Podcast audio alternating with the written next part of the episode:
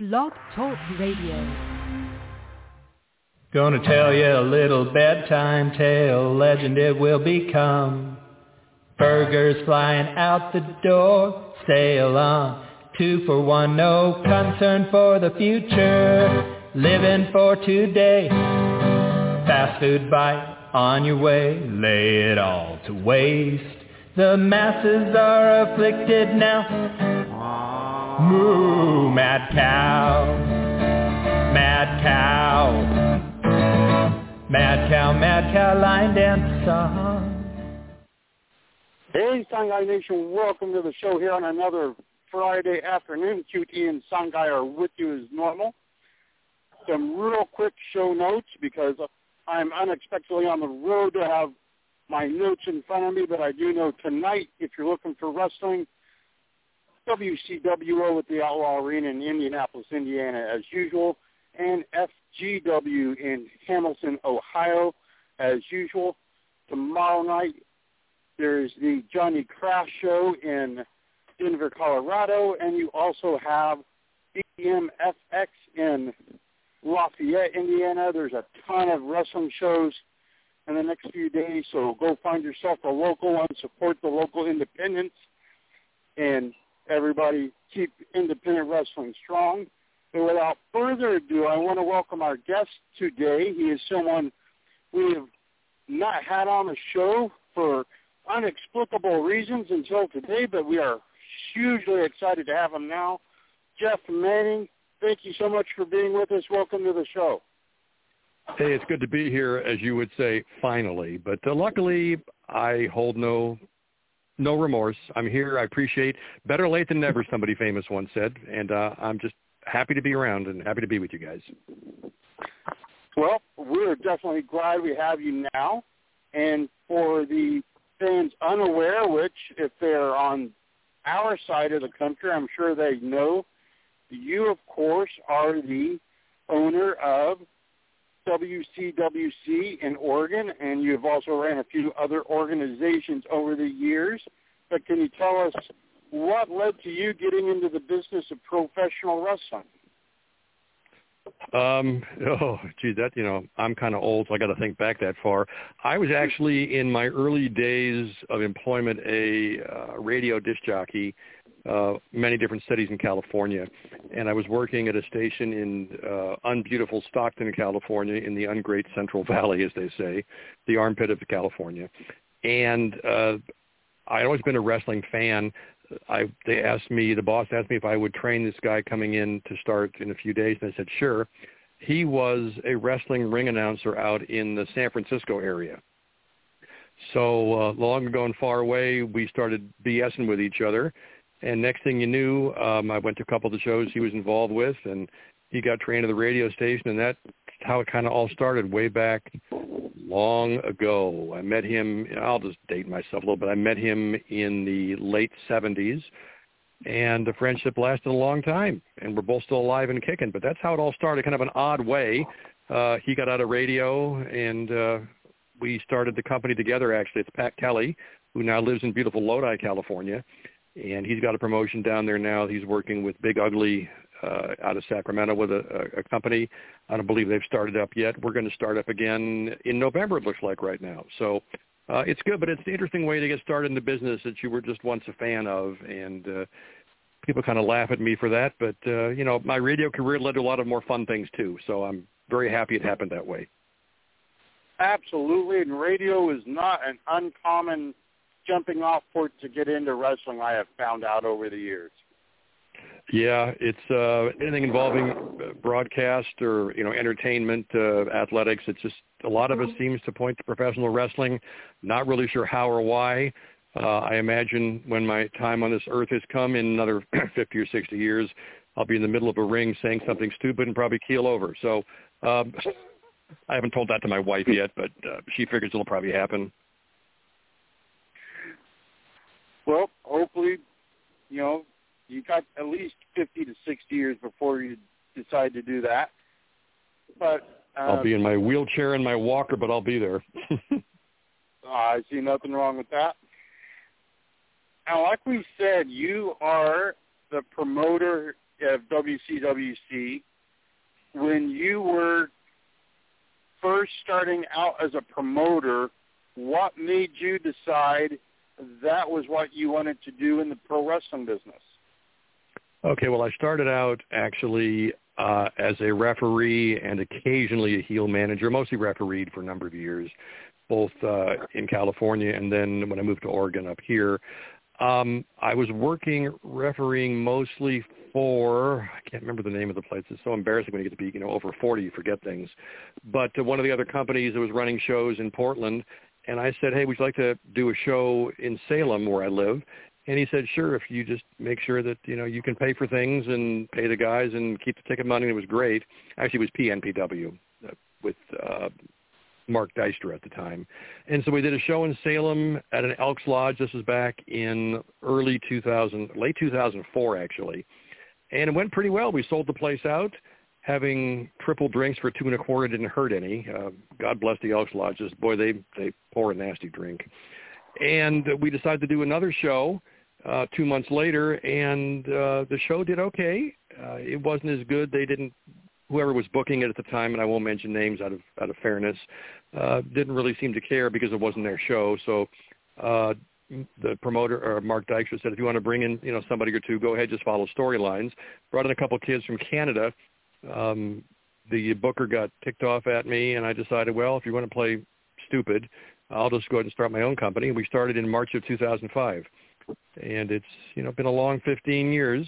Uh, we were going to have our 15th anniversary show, of course, uh, the day before COVID shut everything down, so that never happened. But we're planning on November of this year to have the 15 year plus anniversary show when we start back up.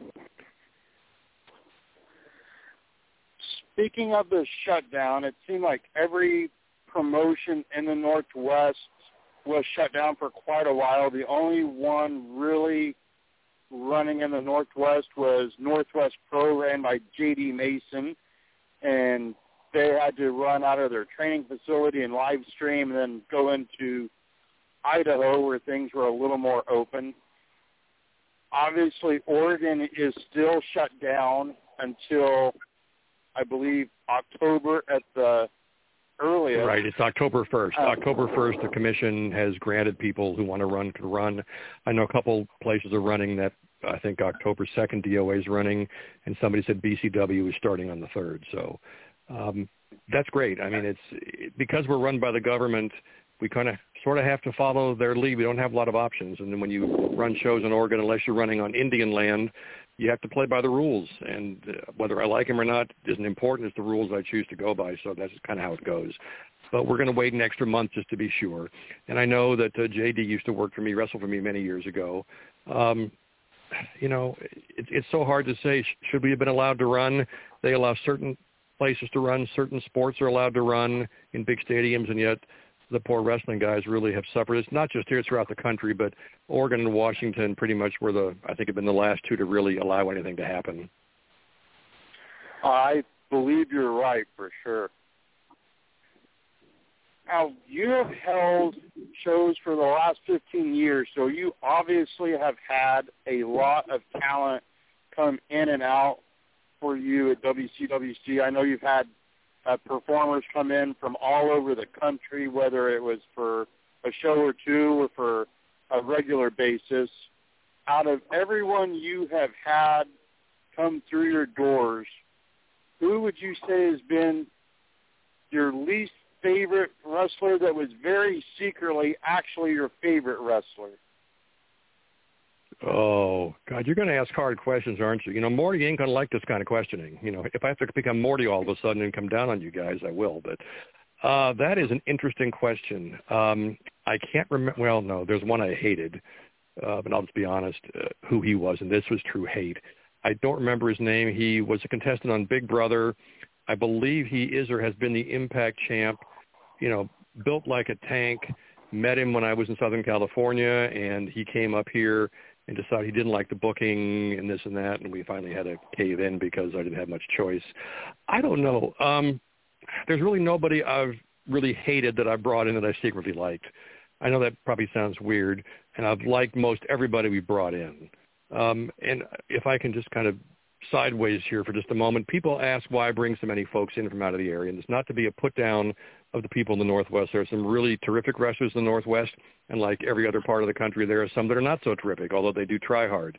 But with so many promotions in the area, my goal was not to look like everybody else. And a lot of the local guys, to be honest, are pissed as hell at me still today for that attitude. But we've been successful for 15 years. We run it like a business with rare exception, most of our shows do make money because uh, this is a business. I'm not going to sit here and put out wads of money. Yes, when we had Paragon out of Vegas, we got a line of credit to operate that show. And that line of credit three years later is almost all paid off. It was over a million dollar line of credit. Uh, we slowly got through it, but I just don't want to look like every other show. And I wish the other promoters would, would kind of be the same way. But when you had, we had for a while like 12 or 13 promotions in Oregon. And that's honestly about six or seven too many.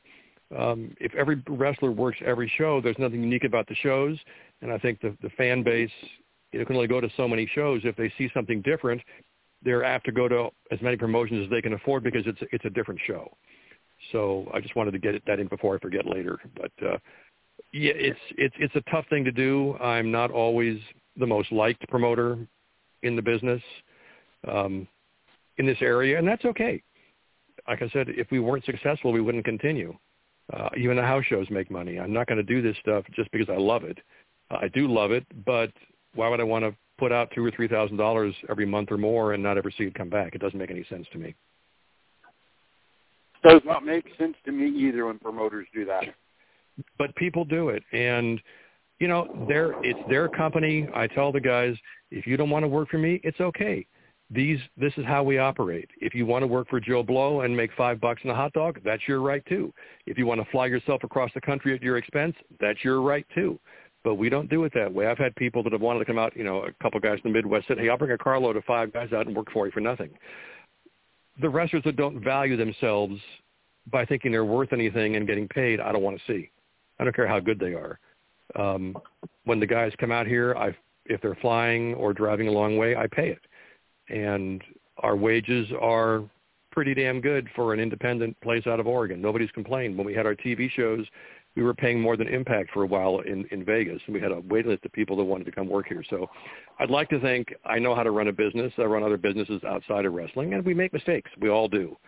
Uh, some I brought in some people that weren't very stellar, and I, you know I got chewed out by some of the guys who worked for me, like D'Lo and Gangrel, and then they'd bring somebody in, or D'Lo would, and oh Jesus, so he had to be careful when he picked on me because I, I I returned the favor when he brought in a couple of guys It didn't work out, but uh, everybody's just got to in this industry be smart. Promoters be smart.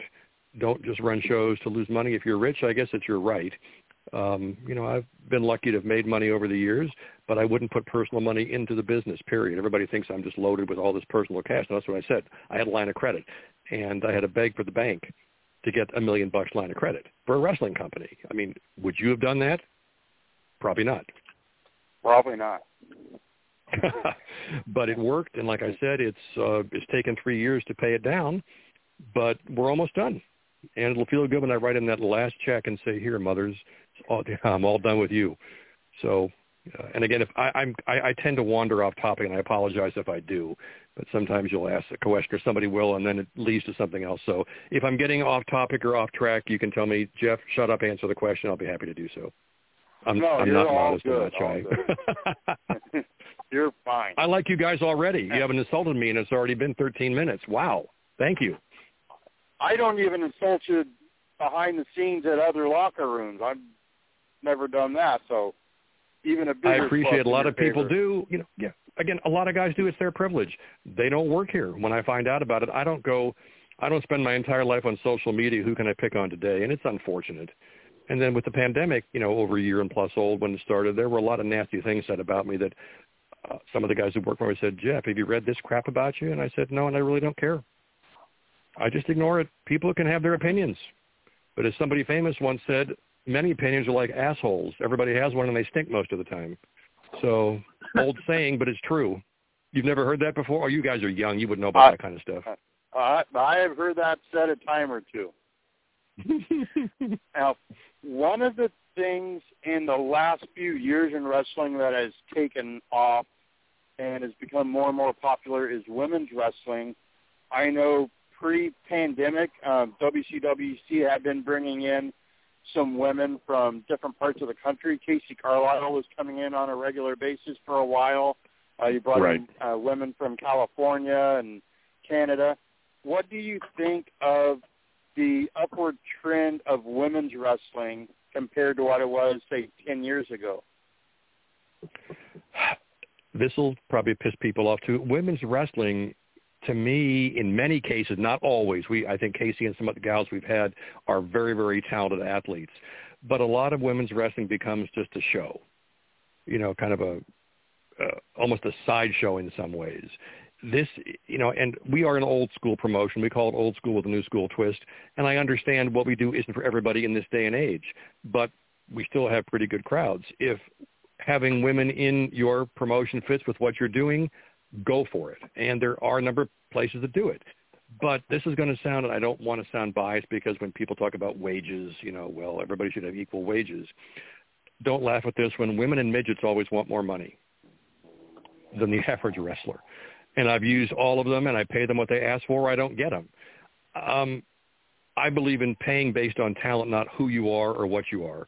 Big, small, white, black. I don't give a damn. If you have talent, we'll pay you what we feel you're worth. You don't have talent and you're kind of a beginner, we'll pay you a little bit less, but we'll use you. But the women's thing, we are going to have some women when we start up in November. We're going to have one women's match that I know of, um, but it doesn't necessarily fit in with our older, old school style. Um, if we had some old timers like people like Fabulous Moolah and Mae West and the, the old old timers, you know, then it would have made sense because we are primarily a wrestling show. We're not just a spectacle of let's go and do 83 moves in a three minute match, do them all twice, have 13 false finishes and end. That's not what we do. And that works for a lot of companies. And if it does, I say go for it. Whatever works in your neighborhood, in your market, with your company is what you should do we just choose to try to be an old school company. And a lot of the fans still believe what we do looks real to them.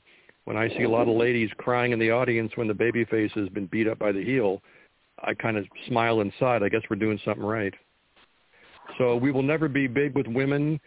Uh, we will have women on occasionally as a kind of a something different, but it just hasn't worked for us in the past that well. It doesn't draw us any extra money but again, that's my my view. I I want to make sure I can pay the bills and pay everybody, you know, and not screw them and short them, and still have money left over so I can have a beer or two at the end of the night. Now, in wrestling, it's a unique sport in that it can be held pretty much anywhere that's got space for a ring. I know you've ran several different venues in the history of WCWC and Paragon and so forth.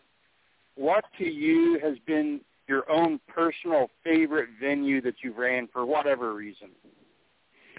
Well, um, honestly, I loved working Paragon in Vegas out at Sam's Town. We started at Texas Station. It was a ballroom. It wasn't good. But Sam's Town was set up as a sports arena or a concert venue.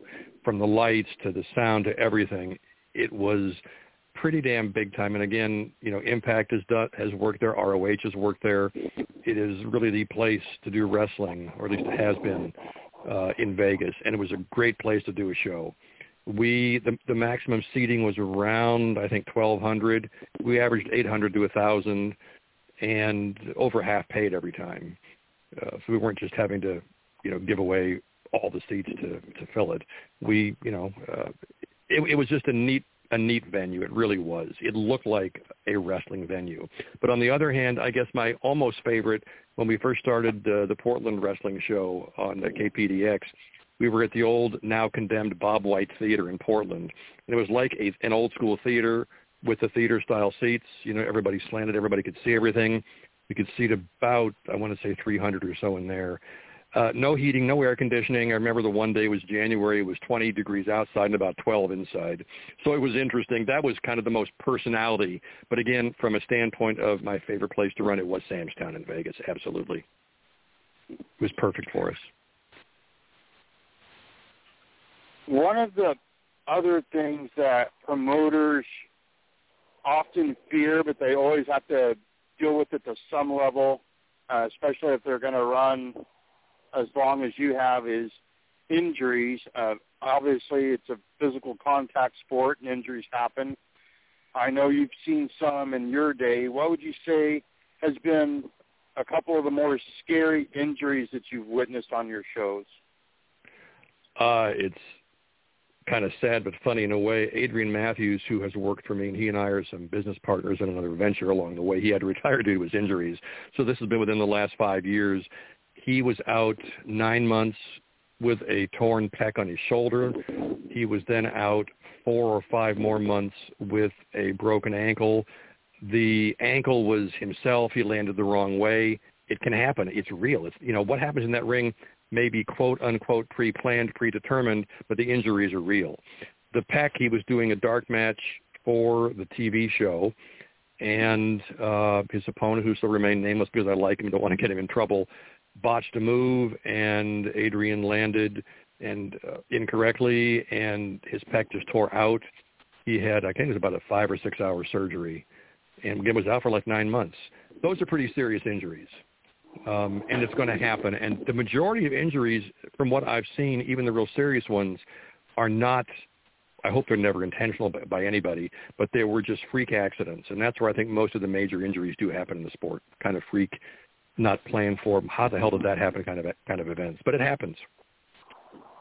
Absolutely, and it's usually the smallest of things you wouldn't think about that cause the biggest injuries. I noticed. Yep, and again, like I said, when Adrian landed wrong, he was, uh, I think, jumping in. I forget what it was. He may have been coming back in from from outside, you know, using the ropes, hop over, and just landed the wrong way on his ankle. And it, it went and broke. And he played yeah. uh, college football uh, wrestled in college. He was an athlete, and yet it can happen to anybody.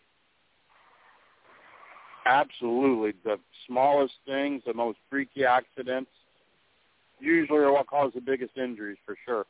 It is, and it's it's sad, but it happens. It's just part of the business. It definitely is. Now, over the years, I know that you also have had several of the very top referees in the industry work for you. People like Brian Hebner, uh, Chris Levin. You've had um, a pre-AEW Aubrey Edwards is a regular for you. Of course, yep. you were a referee when you started, so you have a little more. By far the best of all four. I mean, there was no doubt about it. yeah, right. Um, that your your opinion's going to be different than most promoters when it comes to that, just since you did the role and you know what the role actually is and how important it is. What are you looking for when you look to book a referee, and who would you say over the years has been, besides yourself, the top referee that you've seen? Okay. Um, I'm going to probably, I mean, who's worked for me or just that I've seen anywhere? Uh, some of column A, some of column B, if you'd like. Yeah, great. Well, um, who has worked for me? I'm going to go. I don't want to do a tie, and they're probably going to hate me if I pick one over the other. Brian Hebner has been probably technically, position-wise, and working with the guys and gals in the ring by far the best. He can take an average match and by kind of helping the the folks in the ring move around a little bit, as I break kayfabe, turn it into a better match. He knows cameras. He knows everything that's going on, and he's done some clinics, non-referee clinic for us at one point, and he's amazing. He's just brilliant in the ring, brilliant. Um, Chris Levin was kind of a new kid when we got him. I forget where we found him, and um, he's one of those. He's a smaller guy, so it kind of helps. He's not, you know, he's not dwarfing the the, the wrestlers in the ring. I think technically speaking, and you mentioned her, Aubrey Edwards was amazing. The first time she'd been refing for maybe a year or so, and we were doing uh, one of our all-night 24-hour charity events, and she wanted to come down and meet me and ref. Here she comes down after each match. She got a notebook in her hand with a pen. Okay, tell me what I did right. Tell me what I did wrong. And I think she still does that to a point. I don't know, um, but she, technically speaking, is just among the best I've ever seen. Um, and she got into AEW pretty early, obviously, experience-wise, but I think by her skill level and her attitude especially, she really deserves that role. She's she's great. Um, I've seen a lot of referees over the years. Um, I like Nick Patrick in the day. He was good. Um, I did like, don't, uh, this will probably sound funny. I love Dave Hebner. I wasn't as crazy about Earl. And I've met Earl, and Earl's a super guy, don't get me wrong. But he was a little more showy. Dave was more serious as a ref. And Brian, of course, can be showy if he needs to be, but he's also more serious. But, uh, you know, Brian's dad, Earl, is kind of the the comedy king of the Hebner family, but also a very talented referee. There have been so many that have gone through WWE and everything. I I couldn't, you know, tell you how many I, I really like. In the olden days, I don't know if anybody will know recognize this name. Hopefully, you know, it may to you, Johnny Red Shoes Dugan. Not because he wore red From shoes, LA. but he had that. Yep, from LA. I was born and raised, and I used to go to the Olympic Auditorium on on weekends. Uh, wrestling on Friday, roller derby on Saturday. But but Red Shoes Dugan to me was the most colorful. That's back when referees were almost, you know, they're really not even supposed to be there. He could be a part of the show, but not be a part of the show, which is what all referees should do. But again, if you're going to be in the ring doing anything, you better have a purpose. To stand around and just, you know, be a stick out there is dumb. But Johnny acted like he was having fun. He would show a lot of emotion when he got pissed at the wrestlers. They didn't do a lot of ref bumps in those days, and he was old when I when he, when he first started. I think I don't know, he was an old guy, but he was just fun to watch him. He didn't really take away from the match, but he added to it big time just with his his timing and where he was and his his visual and verbal uh, emotions. He really did. He probably my favorite of all time. I think, really looking back on it. And there were some great great refs in those days, and some great ones out there now. But one thing I don't like about refs, and I'll be honest, I see more refs every time somebody bumps, they jump up. I see more head bobbing up and down. That to me takes away from the guys. You know, you can show a little emotion, but every time somebody takes, you know, somebody takes a chop, some of these refs go berserk. They almost take a bump for no reason. That to me is really overkill. And the, the, the refs that ref for me, they know if I see, you know, a bunch of head bumps and a bunch of, of you know, jumping up and down, they won't last long. It just doesn't fit with us, and I just think it's it's it's wrong. Be a ref, be a policeman. You know, be the authority figure out there. Don't look like a goofball all the time. Just my opinion. I'm sure people are probably screaming at me now, but that's okay. I am not screaming at you. I agree with pretty much all of that, especially how good Aubrey Edwards is. She is so good. Yeah. You know, the only thing that I I get upset about is they have her and I've seen her over the years do a lot of comic stuff. And it, there's a time and a place for a ref to do something comedy. I understand that. But I've seen her when she was working up in Seattle. I was watching the video, and I told her this, and I said, "Hey, if that's what they wanted, that's great." I think it's horrible booking. She was dancing with some of the boys after a match or during a match, and it's like, you know, maybe a couple seconds where you get in, inadvertently involved in something, but to go on for two or three minutes just dancing, and it's like, why? Yeah, I'm old. I understand that, but I'll never understand what purpose that serves for that long a period of time. But she is the most. She's just talented though, and I love her to death. And I wish she'd quit AEW and come back to me. I can't pay what they pay, so I guess. well, she also does some stuff with their computer stuff too in the back, and and their video game stuff they're doing. So she's got multiple talents, and she'll be there for probably as long as she wants to be. She's that good. Absolutely. Well, at this point in time, my co-host QT is with us, and I believe QT has questions as well, so I'm going to pass things over to him. Are they going to be hard questions? Yours have been awfully tough so far. You know, it's on, like it's it's it's Friday, and I'm I'm not functional on Friday afternoon, so I'll do my best. I promise. Oh, okay. Uh, thank you, son guy. Hello, Jeff. Hello. How are you? Oh, I'm doing very good. Um, Jeff, I saw your YouTube video entitled "Gentleman George Has to Earn His Title Shot." And this video was posted in about 2012. My first question is, do you think Gentleman George Michaels' uh, Union Jack robe is as good looking as anything Ric Flair wore? Hmm. No, that is the question of the year. Did you come up with that question, or do you have to have help from your co-host over there? Honest answer. It's a great question. Just Oh, right I'm, I'm stalling while I try to answer it. If you can't tell, um, I like Ric Flair's robe. I mean, if you don't like Ric Flair's robe, there's something wrong with you. But I think for an indie type show, George had one hell of a one hell of a gimmick with that robe. He really did. It was top notch.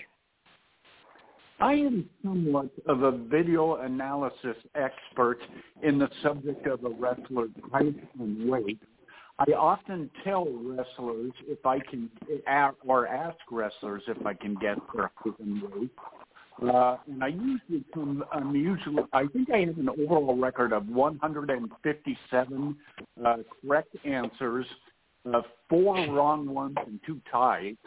I was looking at Gentleman George's robe, and it didn't look like he had any diamond diamonds. Hmm. You might be Yeah. right. Aha! Not even fake diamonds. Like what? What's that? Zirconium. Zirconium. Well, no, didn't even have. Phoenix Zircobia. But I mean, let's face it, Gentleman George, being a true Brit, would not want anything fake. Maybe he couldn't find real ones that he felt were worth being on his robe. There's a way to look at that way too. You just never know about George. Oh, okay. And Gentleman George could have been from the rough seaport town of Louisville, where if you try to buy diamonds, you get mugged. That could be. Yeah, but who would want to mess with him because he had that thing he kept taking out of his pants, you know, and if you got too close, he'd jab you with it. So I think he could take care of himself. Oh, okay. Well, Jeff, in this in this uh, in this wrestling video uh, where he had to earn his title shot, to your knowledge, did ICE or Immigration Customs Enforcement indeed deport Gentleman George the following day uh, due to the fans' wishes, and and then like deport George? You know, you're pushing my memory from nine years ago. Um, I don't think the legal uh, team at the WC allowed him to be deported. Although the legal team uh, didn't care for George, uh, the fans loved to see him and loved to boo him. So I don't believe he was actually deported. Um, yeah, the wrestler ICE may have been what ICE stands for today. He could have been the very first member of that. I don't know. But I don't believe illegally could be deported somebody once told me maybe England didn't want him back with his attitude and his arrogance, and that could have been a problem too. Maybe they said, "No, you can keep him. We sure as heck don't want him back." So that's that's the other side that could be, but we'll never know that for sure. Oh, okay. All right. well, Jeff, are there any truths to the rumors from my wrestling sources in Shelton, Washington, that one of the stipulations that gentleman George had to indeed wrestle in that match was he wanted some English, t- uh, some tea imported from England, or else he wouldn't wrestle. There were a lot of things George insisted on, and I honestly don't recall the tea part of it, but it would not shock me when he was demanding, which was often. I mean, he'd been the champ for a long time, and with the championship goes, I can do whatever the hell I want to do. If you don't like it, I'll just sit down and I'll take the belt and I'll go away. So I honestly, as a promoter and a referee at the time, but from a promoter side, I honestly didn't get too involved in those little nitpicky things. There were underlings under me who would deal with it. I never really heard that, that the tea was an issue. So he either got it and was happy or realized we couldn't get it and they tried and decided, oh, I'll go ahead and wrestle anyway. Hard to tell with George. Wow. You know, when I looked at the video, I was surprised that none of the fans held up a, a sign saying, we support the ghosts of the Boston Tea Party, and then they didn't, they did not start throwing tea bags at George. That would have gotten riled up, in my opinion. Well, yeah, George riled everybody up just standing around spewing some of what he spewed out of his mouth. So nothing would ever have surprised me um, as far as George getting that kind of response. Um, I thought maybe he might have, maybe he did his own tea party we didn't know about. That's always a possibility too. And again, I I vaguely remember the video, but again, that's a long time ago. So I'm I'm trying to envision what it was, and unfortunately, it's not all crystal clear to me. So I'm doing my best to try to to help out with these questions, but if I'm a little wrong, I do apologize. Well, I'll give you a, a clue. A wrestler named Moose appeared in the ring. Moose. And he had a chain with him. Moose was a mean SOB and one of the few people that could actually control George in and outside the ring. They had a lot of battles and they were kind of brutal, but in the end, for better or worse, George usually came out on top for some reason. Um, some people said George cheated. Some said Moose didn't wasn't aggressive enough, but uh, Moose was aggressive, and maybe George just terrible thing to say. Maybe George outthink outthanked him, thunk him, thinked him, whatever the proper grammar is. Outthought him, outsmarted him. There we go. He maybe outsmarted Moose. I mean, a guy named Moose. Think about it. You know, there's a reason he got the nickname. Was it because he was big and lumbering? Who knows? Hard to say. Oh, okay. Do you believe Moose had a temperament like Stone Cold Steve Austin? A little bit, little bit. You know, wild animals, moose. Uh, have you ever run into a real four-legged moose in your life? I've seen them um, up in Maine, up in New England, and you don't want to mess with a moose. Four-legged or probably two-legged. So maybe he got that nickname because he was like a real moose. And don't screw with me. Well, I myself have have seen caribou at Northwest Trek. They're kind of docile. There you go. yeah. Well, no, I've I've had the, the the pleasure or not of seeing a moose on my travels. I worked some shows in Maine a number of years ago and helped a company up there. And between the moose on the roads and the wild turkeys on the road, you just stayed in your car. I think the turkeys were actually meaner than the moose, to be honest. Again, going off topic, but um, you could honk at the turkeys; they wouldn't budge. The moose would look at you and kind of lumber off. Oh, okay, okay, all right. Well, Jeff, if you freeze this video at the nine minute and one second mark of the video, you can see yourself in the ring speaking into the microphone while Moose is facing to the right. And to Moose's right on a brick wall is a poster or profile of an Indian with a feather and war paint that says Chemawa. Well, this took place on or about, like I said, February 15, 2012. Just recently, the Cleveland Indians announced they would no longer be known as the Cleveland Indians. They will be known as the Guardians. Do you know yourself if they have taken down the Chemawa Indian in this gym and replaced it with something that looks like the McDonald Mayor McCheese of the early 70s? Nothing would surprise me with the political sensitivity going around the world right now. So again, I'm I'm not visioning this video. I'm I'm hearing what you're saying and I'm trying to make sense of it. But my guess would be I'm sure they replaced the picture of the Indian. That was a public school we were at. I believe it was a middle school and I'm sure with all the politicizing going on, they took it down within the last two or three years. What they replaced it with, I wouldn't know. Have not seen that venue for you know seven or eight years since we were there last. So hard for me to say that, but again, odds are it is no longer up in their school gym. Well, now I my wrestling sources in Shelton, Washington, have hinted to me that they may have put a transgender butterfly in its place. I don't know what you're drinking, but would you mind sharing some of it with me? No, you're probably nothing would shock me uh, in this no. day and age. That who knows what they'd put up in there. Okay. I would not be surprised with anything that goes on. You know, politically sensitive or not, everybody has their own ideas, and they could put something up like that as a oh ha ha look at us. You know how funny. Who knows? Okay, that's very good. Okay. Well, Jeff, did you ever manage Cadillac Callis of Rolling Too Deep? Boy, you are testing me. I've managed a number of people.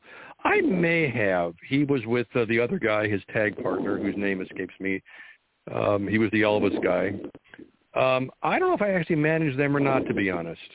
I may have, but if I did, obviously it didn't stick out in my mind as anything I want to remember. So uh, I'll have to let you look at the record books and the pictures and see if you can find one with me out there with him. Put the onus back on you, pal. Okay, I'll undertake that homework assignment. I, w- I was always a big fan of, of his eyeglasses, blinking eyeglasses. Huge well, fan. who wouldn't be? I mean, who wouldn't be there? Just an, an amazing, forgive the expression, it's an amazing spectacle watching those glasses. See if you got the little play on words there or not. I'm, I'm, I may be above your head on this one, but hopefully not. No, I, I see what you did there. Yes. Okay. Okay, very good. well, Jeff, you mentioned to Sign Guy that you were a DJ in Stockton, California. Did Wolfman Jack make a big impression on you? Wolfman Jack.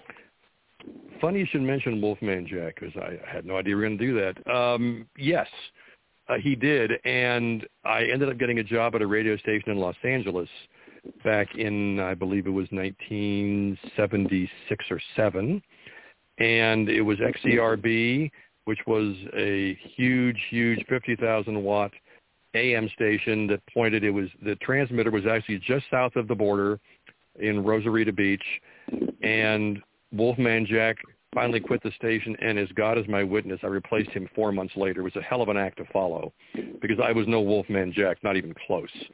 Uh, he was amazing. And I actually ran into him at a non-wrestling, or pardon me, non-radio related convention in Dallas. I was at a hotel, went to a bar, and here comes Wolfman Jack in the building. It was it was like weird, but uh, I, I he was a great guy in person. He really was, and a, a huge talent. And he's probably a wrestling fan too, for all we know. But you t- you know you just never know who's going to come out of the closet and be a wrestling fan, do you?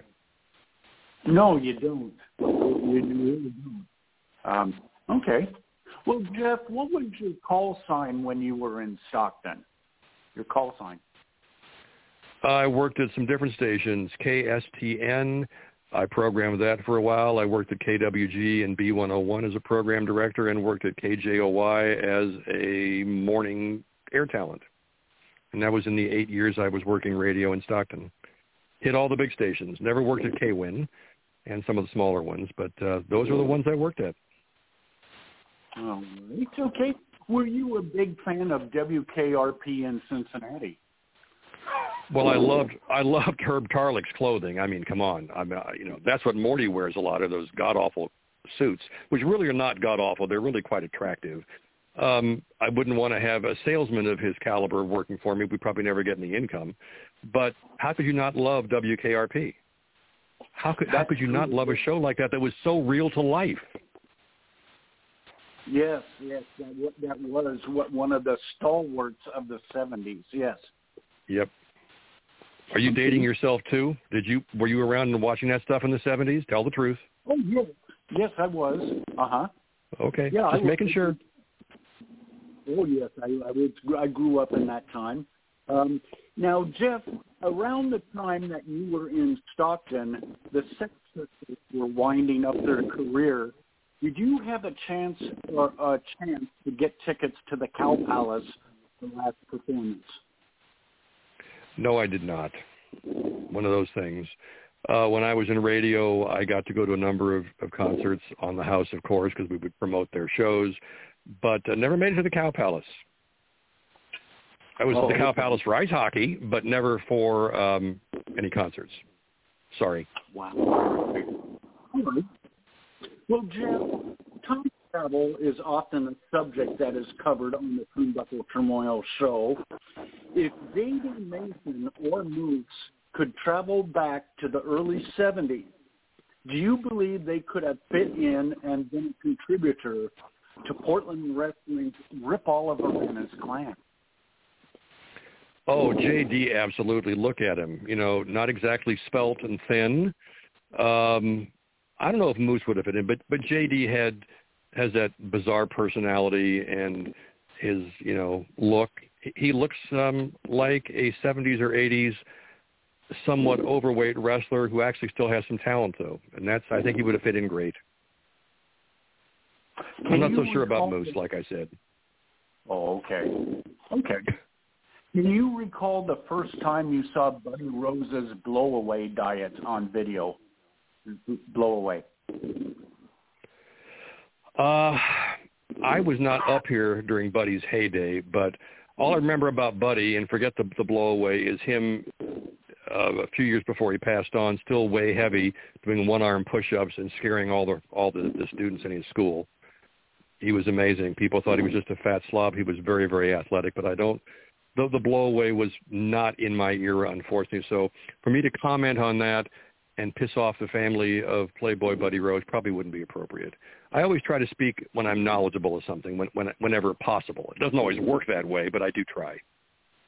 Well, that's true. He did two one arm, two or three one arm push-ups during a segment of Piper's Pit. This infamous episode where he said, "I'll show you who's not in shape," and he did arm push-ups. Yep, no, I did not see that segment. Didn't see the segment, but again, I've seen him do as many as ten at a time.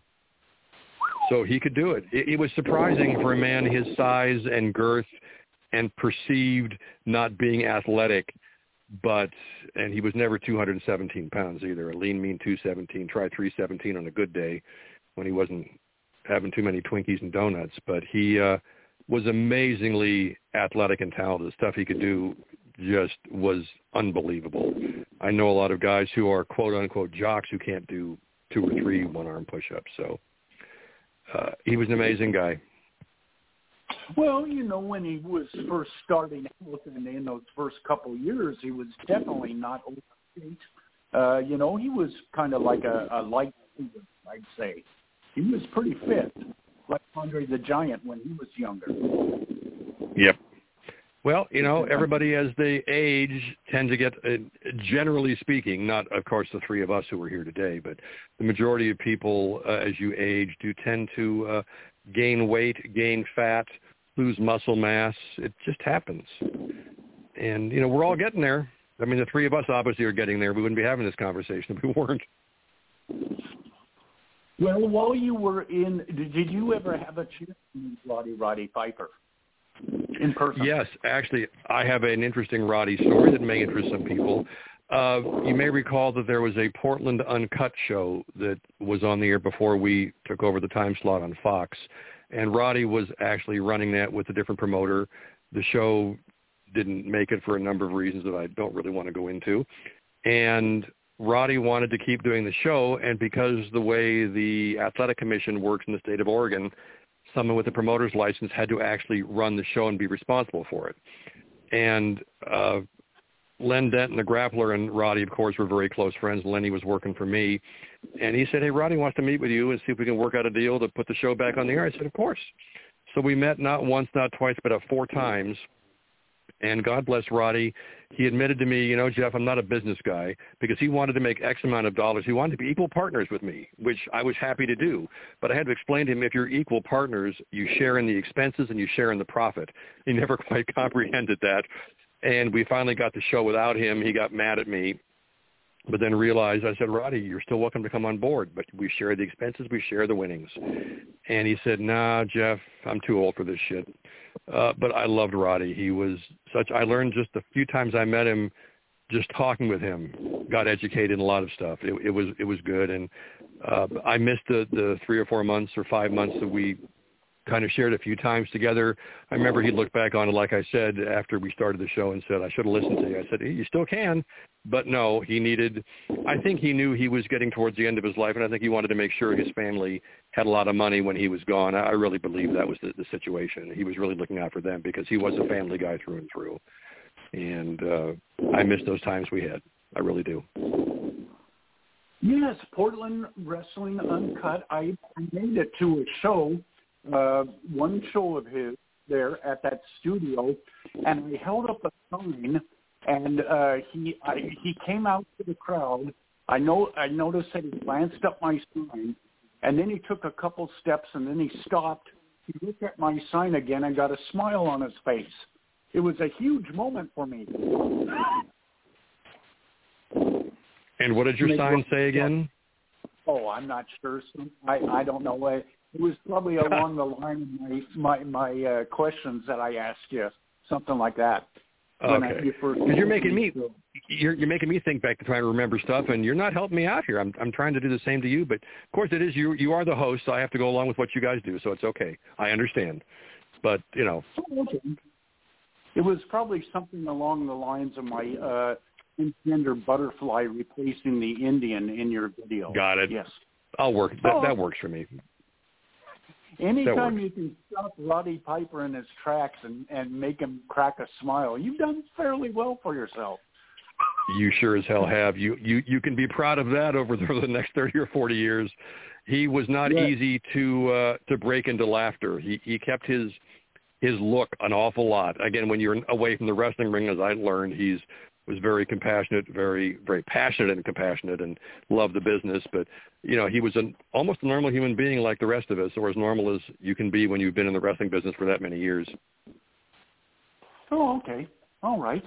Well, Jeff, a wise man once said there are three things to keep private. Your income, your next move, and your love life. My question is, what do you think of Hulk Hogan? Oh, well, oops, sorry, I, I messed up on that one. I'm go- I'm just going to scratch that. Okay. Yeah, let's scratch that one. yes. Uh, well, I hope to meet you one day, and I can hold up a sign pertaining to you that'll stop you in your tracks. That's my goal. Yes. Okay. Well, I can keep a straight face generally, but uh, if if you want to go for it, I say go for it. It might work. It might be just that sign with the wording that I look at or a picture and say, "Oh my God, where did this guy come from?" And I would I will I'll break I will break into hysterical laughter if it's good. So there's your test, oh. my test for you. Come up with that sign that's going to make me lose it in public, I, I will. and I'll buy you beer, May- maybe two beers oh. or coffee, depending upon your choices. I'm just I'm down to one beer a night. but It's usually in a gallon bucket. it's not the number, it's the size. Remember that. That didn't sound right at all, did it? Well, you know what I meant with that one. It's all right. Oh, okay. Back to you, Sign Guy. All right. Well, Mr. Manning, we're down to the last few minutes of the show, and I want to make sure that you have ample time. So if there's anything you would like to say to the listeners today, if you want to plug and promote anything and everything, any social medias, merchandise, upcoming shows you have planned, anything at all, floor is all yours. Oh, now there's even more pressure. You know, I'm not a talker. I can't ad lib for anything. I never know what the hell to say in any kind of situation. I thought you'd have questions on and on and on, and your partner has me so so baffled now with his questions. I'm not sure what planet I'm living on right now. Is he always that way? Is that him? Is that your typical what he typically does in an interview? It was different, I must say, and it was Yeah. unique and interesting. Yes, that is pretty typical. Wow. And people tolerate that? Just kidding. He Uh, threw me for a couple of loops along the way. Well, but that's Brian Blair. You know, he's an important person with Cauliflower Alley, and he doesn't need to put up with that kind of crap. But I'm just little old Jeff Manning in Salem, Oregon, and I don't mind. But uh, you know, I guess to the fans out there, and I, I think you touched on it before you actually started the interview with me. Uh, indie wrestling, I think, in some ways, is bigger than it ever has been. I think in, in some ways it's been a negative big with people's attitudes. Um, but to the fans, as you said, wrestling is coming back. Support your indies. If you're a WWE fan or AEW or ROH guy, support them as well. Support as many as your budget will allow because for the most part, everybody who has stepped into a wrestling ring, be it a ref, a manager, a wrestler, a referee, whatever it is, they work their asses off to try to entertain and keep you guys, give you guys that hour or two or three away from reality. And that's what we try to do out here. And we generally succeed. Occasionally it doesn't work that way. But go support everybody. Um, we're App starting to begin in November. We'll be announcing the date actually in about three or four days. I wasn't going to announce this soon, but since two other companies did, I don't want people to think, oh, the WCs. Um, but uh, which we haven't. But I will just go ahead and let everybody know that we are opening in November. The date to be announced probably Monday or Tuesday of next week. Uh, same location here in Salem. We can seat 269 people. We've sold out a couple times. We generally do pretty well. Um, some of the places have smaller venues, and if they can, they sell them out, and that's great. Uh, but support them as best you can. Um, if you have a little extra money, a lot of the promotions don't pay the wrestlers what we do. If you can buy some merch and help support them, a lot of them will drive four, six, eight, ten hours on their own, either by themselves or in a carpool. So that twenty dollars shirt really does does help them out. Um, And again, they're here to entertain you and let you get out of the reality of life and have a good time. Uh, for the wrestlers, if any wrestlers are out there listening, those who like me or don't like me, it's okay. Um, I've been insulted more times in the 20 plus years I've been in the business, and it's just all part of life. But if you have never met me, and this is true with any promoter or any wrestler, don't prejudge. Don't listen to what people say. Go meet, call, text, whatever, before you pass judgment on anybody in the business. I have thick skin. It doesn't phase me. I've been insulted by some greats in the industry, and I'm still here, still kicking, still running shows. But please, no matter who it is you think you, you don't like, if you've never met him or talked to him, give them the courtesy of talking to him. And then if you still hate him, that's fine. At least you've talked with them or met them. And that's kind of my, my only spiel right now.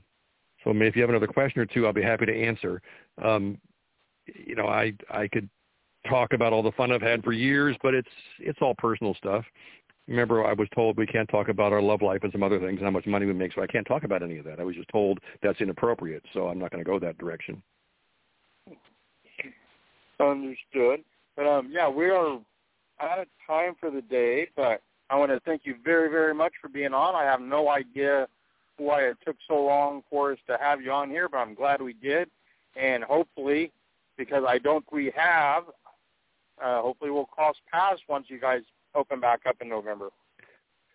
Well, you guys are welcome. I don't give away a lot of freebies, but if you guys want to, you're up in the uh, Seattle area. Am I correct with that, or somewhere up there? You are. Why don't you, at any of the shows you want to come to, drop me a note, and you two can come down as my guests and see it for real. So then you can judge yourself. Is this guy a real schmuck in real life, or he shows the pits, or he shows good? Does he bring in talent that's good, bad, or indifferent? And you can give me any opinion and comments you want. I take the ones that make sense and and try to improve. Because also, if you never, if you just are complacent in this business, you'll never succeed. Um, I learned from a lot of people along the way. I've learned so much from like the Gangrels and the Sinn Bodhis and the Blue Meanies of the world who've worked for me. Uh, the artist formerly known as Paul Bearer, Percy Pringle. I've learned a lot working with him for two or three years. Uh, you may have something that you notice and say, Jeff, this seemed kind of weird. What do you think? And it, you might be right. So don't be afraid to talk to me and tell me that you thought something could have been done better. It won't phase me at all. And if it, if you're right, we'll we'll fix it. So whenever you want to come down, let me know. I will get you the I will email you or text you when I know the, the start date for sure and I can announce it. And uh, feel free to come as my guest. I would be honored. I would definitely, or at least, or at least privileged. Appreciate that. I think it would be our privilege, and I'll tell you why. Anybody that books Darin Corbin to be with Casey Carlisle on a show, I'm not going to say a bad word about anything they do from that point because they're clearly a genius. well, don't tell my wife because I've got her fooled after a lot of years of marriage. So let's just let that be our little secret, okay? Anybody listening? He didn't really mean that publicly, but but thank you for the compliment. I really appreciate it. Oh, absolutely. Well, I want to thank you once again for being on, and I look forward to make my way down to another WCWC show. And fans, definitely, if you are in the Portland, Salem area, go check out a WCWC show. They're a lot of fun. A lot of great talent that they use there every single time that they run. I think you will really, really enjoy it. Jeff Manning is always buddy pal Morty is always there causing problems. So oh, he doesn't cause problems. He doesn't. Morty means well. He's just a lawyer. You know, lawyers are that way. They they have a whole different way of life. So I apologize on behalf of Morty if he's pissed anybody off. I will forgive Morty for any past trouble he may or may not have caused. But if he did give you the idea of teaming Darin Corbin and Casey Carlisle together, then I will say he's a genius as well. Excellent. Well, thank you guys for having me. I really had a good time. I appreciate it, and good luck with your with your futures and your podcast, and may they grow. And we'll see you when you get down to Salem. All right. Thank you very much, fans. Get out there, check out WCWC when they come back. Get out there to any independent you see and support them independents are always coming back. It seems like industry's in good shape, it seems. So keep supporting. We will talk to you Sunday afternoon. We have Jason Dredd out of the southwest part of the country, the young rookie. And then one week from today, another young rookie that Gino Rivera trained, Gypsy Mac will be here. So be with us and stay safe out there, and we'll talk to you soon.